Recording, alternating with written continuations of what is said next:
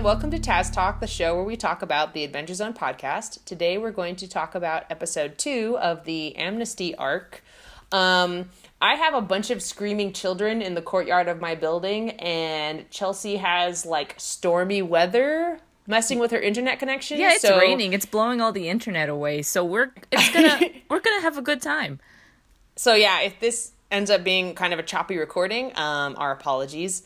Um, anyway, first of all, Aubrey likes girls confirmed. Thank you, Travis. Thank you, Travis. Second of all, Duck's patron is incredible. I that yes. Oh my goodness. relationship is so funny and it has so much potential. You- Um, I really liked this episode a lot. Basically, I liked it too. So- Um, by by the end of the first listening, I listened to it twice or thrice, or um, I, I did listen to it a few times. Um, at the at the beginning or at the end of the first listening, I was like, man, that's a lot of characters. I thought we were gonna like try to you know bring them all together, but we introduced like four new characters, and they still haven't met up yet. Um, but I. I really, I'm pretty enamored with all of the characters that have been introduced so far. same. I thought it was pretty neat. Um, the guitar loop for the recap Mm-hmm. works really well. I really like that. Um, trying Oh, to think. um, what do? Um, oh, the song before the um the song before the money zone. So the song that ended Aubrey's section, um, Mm-hmm. was that a new original song or is that like something old that Griffin has used before? it was new. All the all the music in this episode was like composed for Amnesty. Nice. Okay, I was so like excited for that song because I loved it. Um, It was nice. yeah, it was it. It had a very like mellow kind of a theme, and I'm I'm super Mm-hmm. digging. I just I I think I just needed more um Griffin original compositions, so I'm like Yeah. thriving in this uh, environment. Um, before we go any farther, I actually want to talk more about the um, National Radio Quiet Zone because, which is a real. That's where this. It's Kepler is located in the fictional town of Kepler is located in the National Radio Quiet Zone, which is a real you place were- that covers. Is this what you were researching? yes. Oh, okay, okay, okay. Go ahead. Yes, so this is a real like area of land that is located across Virginia, West Virginia, and Maryland, and it's um.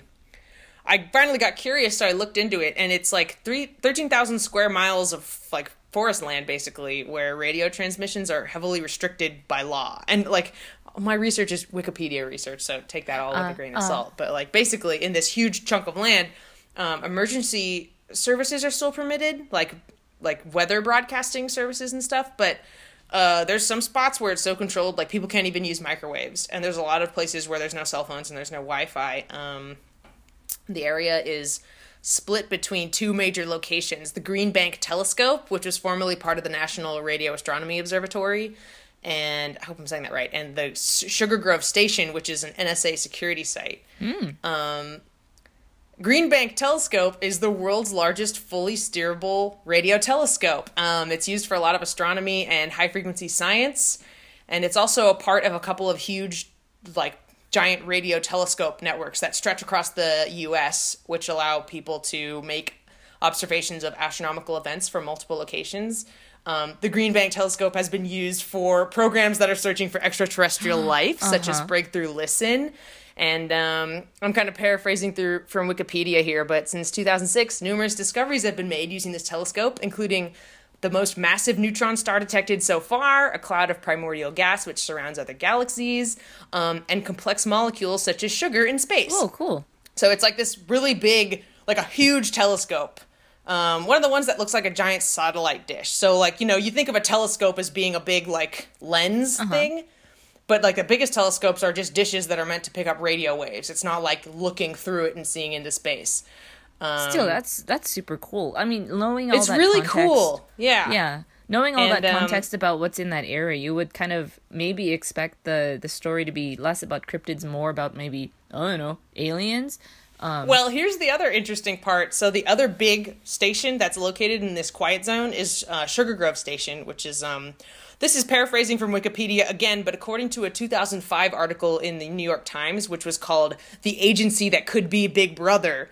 Um, Sugar Grove Station had a bunch of equipment that uh, intercepts all international communications entering the eastern United States. Whoa. And it was originally designed to like spy on the Soviets, basically. And um, yeah, I guess anytime any communication was coming in across uh, the Atlantic, these guys were listening. And um, in 2016, 2017, it looks like the government was trying to auction the station and turn it into like a healthcare facility for veterans, which would be neat if true. But like, it's such a cool, like, now that I did all this research, it's such a cool setting for this kind of story because you've got like miles and miles of like information dark forest land and state park after state park, big mysterious uh, research facility, big mysterious government agency. It's like the perfect place to have a spooky in the middle of the woods story take place. It's really cool. Oh yeah, Um, definitely.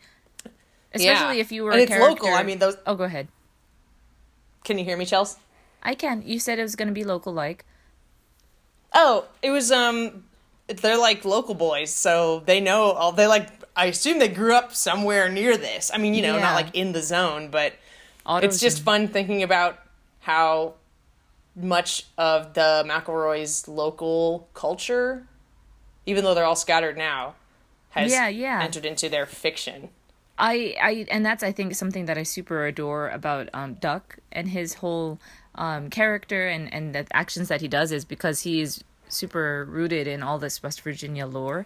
Um, but Mm-hmm. Aubrey got a little bit of West Virginia up in there because they mentioned um, the local pizza places, which I thought was really Yeah, that's cute. right. Yeah. Um, but I think it's super interesting because like even if you were a person in this mystery in this area like maybe one would pick up their phone and try to wikipedia and do some research but you can't because you like you're so cut off from the rest of the world. And and that really came into play this time just because duck was losing reception Yep. on his walkie talkie so i i like that you know the boys have really put emphasis on well this is where the setting like this is the setting. It takes place in this very specific area of the united states where radio transmissions don't really work all the time.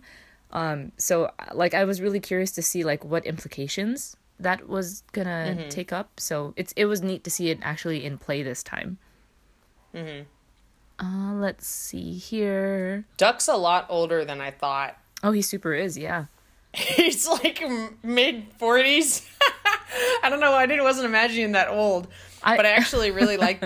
I really like the idea of like a mid forties person having a destiny and being chosen. That's really fun. He's like, oh, I'm so old. Like I, I've avoided you for so long, and you're still here. Um, it kind of it, it fits the the voice that he uses.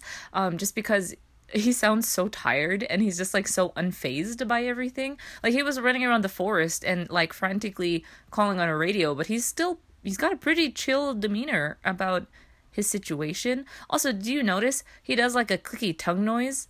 Uh, like he's done that. He did that twice so far, and I was thinking, like, is that his quack? Like, is that why he's duck? Because he, I can't even do it. Like, It's definitely a Justin thing. I've heard him do that in like previous episodes. It's not just Duck, but that's a funny interpretation of that. I really wonder, and I hope that we, you know, before the end of all of this, we get a clue as to maybe why his name is Duck. Uh, for now, my headcanon is it's because he does that clicky tongue noise. Um, Have you played um um the Walking Dead Telltale games? I I know of them. There's a little kid in that in in those games there's a little kid named Duck. Oh, And I think it's just like maybe a semi common nickname in like rural East Coast areas. Uh, you know, I'm not um, sure. You know what would have been funnier though, is if he had been named Goose, because it, it would be like Duck Duck Goose, because that's how Oh, you Lord. like. Because cause he's the chosen one, so Oh, Jesus Christ. yeah, I guess so. but now he's Duck. So I mean, you know, that's a missed pun opportunity there. Well, he did duck from his destiny, Chelsea. Oh my god, this this Um, episode's out of control. Uh, let's move on to Aubrey's part. Oh, yeah. Um, who is Jake Cool Ice because I, I have- recognized the name when they said it. God, I, I, was forgot. I, I was depending on you to know because in my no, notes, I have no idea who the fuck that is. my notes, and it, I tried to Google it. it just says Jake. It says Jake Cool Ice with like seven um question marks because I was like, crap, was that like a setup episode thing or a yeah? If any of our followers can like add us or like send us a ta- an ask on Tumblr if you know because I don't know and she don't know, so um I think it might have been. um Yeah, I think it might have been um from the setup episode. It must have been uh Hachimachi. It's only been like two weeks and I already forgot such details. I'll I'll go back and listen to yeah, it. yeah, I'd listen to this episode again. I really liked it. Um, I Aubrey's growing on me. I think at first I wasn't sure about her because she's like, she seemed a little too cool, if you know what I mean. Mm. Like her character, I think had a very specific appeal, but she became a lot more human to me in this episode. I think. Um, Yeah. Uh, I love that. I love that she had to go to the bathroom and Travis's explanation of like people don't talk about that in fiction. It's like I totally agree. Like you know, write about bodily functions, you cowards. That's something that always bothers me too, and I make a point of like avoiding that in my own creative writing, just Yeah. because it does seem stupid if you're like, especially you're following a character through like everything. the whole day. Yeah, you know. like, yeah. I appreciated that a lot. Yeah. Um, the whole thing where she was nervous in front of Dani was adorable, of course. Yes. Oh, also, I discovered something. Um, so last episode, I said I didn't know anything about the Dresden Files, um, and it turns Oh. out that it was. I think there was a a, a- a a season of the show on Sci-Fi for at some point, but um, it was originally a series of novels about a private investigator and wizard um, operating in modern day Chicago. So it ac- turns out that it's that kind of um, modern day fantasy setting that we've talked about in previous episodes, Chelsea. Yeah, yeah. Um, so my interest is peaked. Your What? interest is My interest is peaked. Oh hell this. yeah. Twin Peaked? No. Dang it. Okay. Wait, would this count as um low fantasy?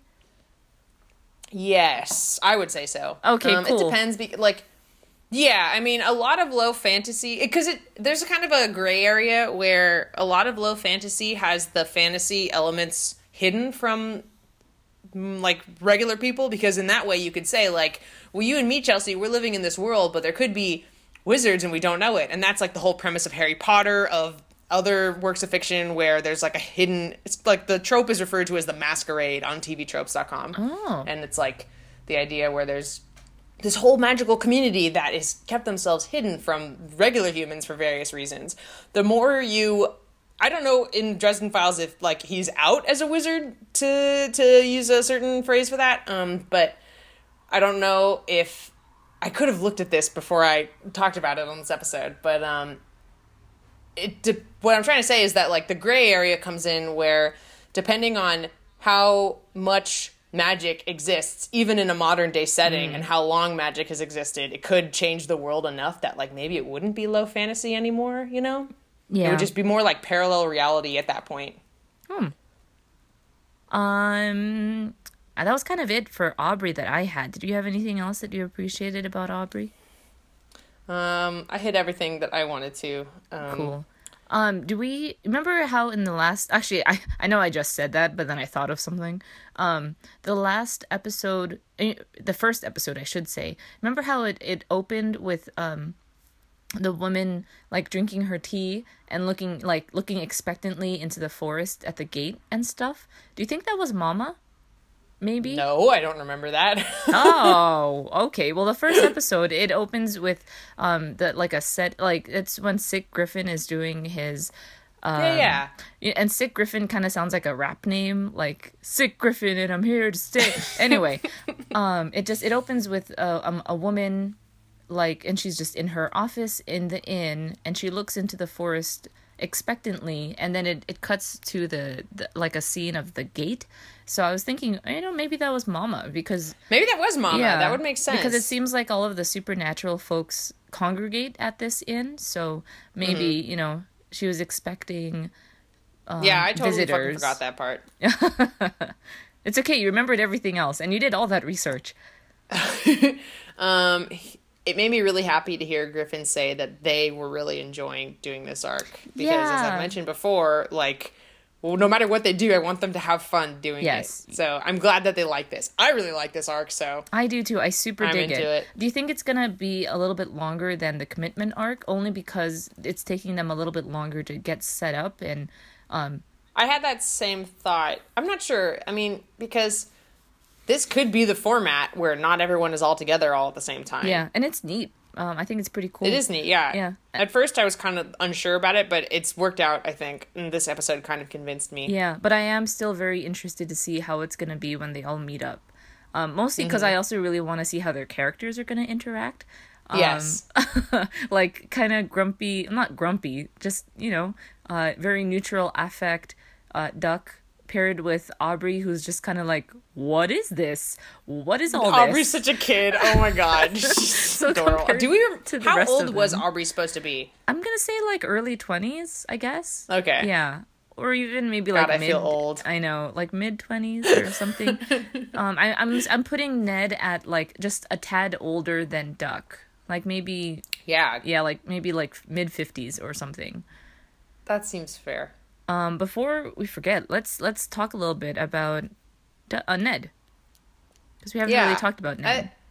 I, I don't have a ton to say about this segment except that I adore Barclay. Yes. Um, that part was so cute. When I don't know, I just like I laughed out loud when Griffin was like, "It." Barclay takes off his thing and it's Bigfoot. Like that was such a good twist, and Yes. the whole like. I don't know. I forget. He said like, "I really hope you're good at keeping secrets," and it just like really immediately humanized this very inhuman character, and I thought that was really cute and fun, and I'm It- super into it. I'm I'm super super super into it.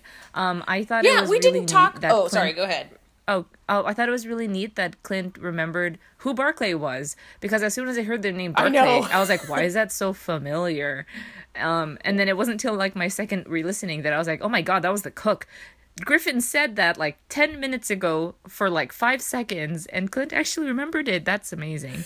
Um Well, But- it was strange because I um I I knew I like heard Barclay and I was like, "Oh shit." And then Ned said, "Oh, Barclay, I remember you." And I'm like, "Is Ned supposed to know that?" Like that's the other weird thing Oh, yeah. about having them all separate is that um like this is the big like rule about tabletop RPGs like you have to try to distinguish between player knowledge and character knowledge and that was something Oh. that they like you know ran up against during balance arc so when Clint is like oh I remember that guy I'm going to talk about him like I didn't know whether that was like okay you know Yeah, yeah. I was really curious about how Griffin was going to react I, I thought that they played it off like super well. Um, cause yeah I think I think it worked out I guess maybe Clint realized that oh crap, maybe I wasn't supposed to know that, but then he made it work in fiction.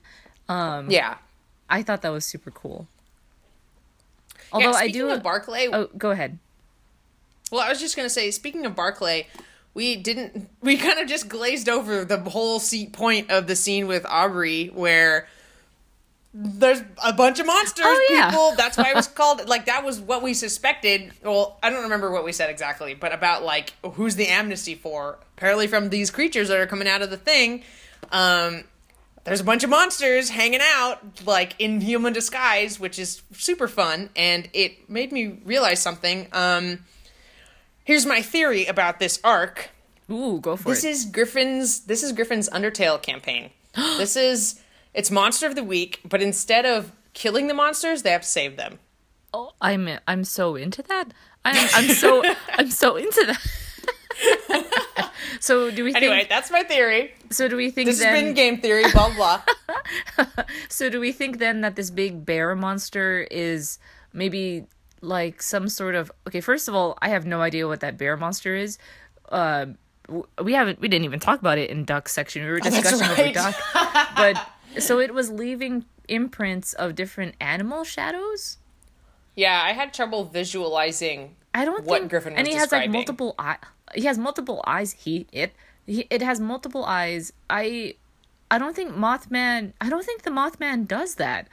But I don't know what other like cryptids would be in West Virginia. I guess maybe this is just like an OC that Griffin. Yeah, it's an interesting way to phrase that. Basically, Well, um, it's not. but yeah, it, it did.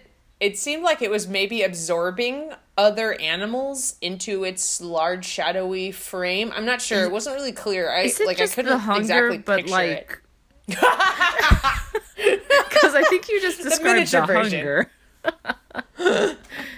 but it was leaving Oh imprints God. of um of silhouettes, and it was oozing black goo, and hmm, and, Yeah. yeah, very interesting. Now that we're uh, circling around in on this, there's going to be a big tie-in. It's going to be like it's like a big Stephen King thing going on here. it's actually gonna be some sort of a twist. We're actually just in um um what is it one of the one of the different realms in lucas's lab and and the tris boys are just like watching this unfold um from their dimension and uh, it's actually m night Shyamalan kind of a twist Oh God.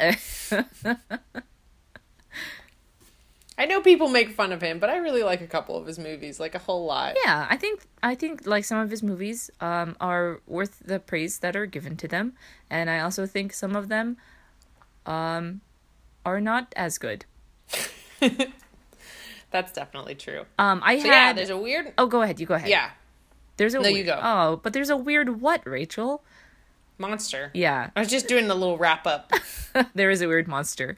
Um, my my thing was um, if we had been on like the regular schedule where they were doing like um, hour and a half ish long episodes, do you think that um, this whole like beginning sequence would have unfolded the same kind of way that it would have, or do you think? Maybe the boys would have figured out a way to do this all in one big episode, or do you like the pacing that it's going on right now? Or uh, my question just kind of went all over the place, but basically, Okay, I'm trying to. I I I. uh You lost me at. Mm, somewhere. basically, I- I think if they were Yeah, on, the pacing's fine for me. yeah, if if they were doing like the the releasing every two weeks sort of a thing, um, I. I, I really like the pacing now because we're getting like a steady, constant feed of new information.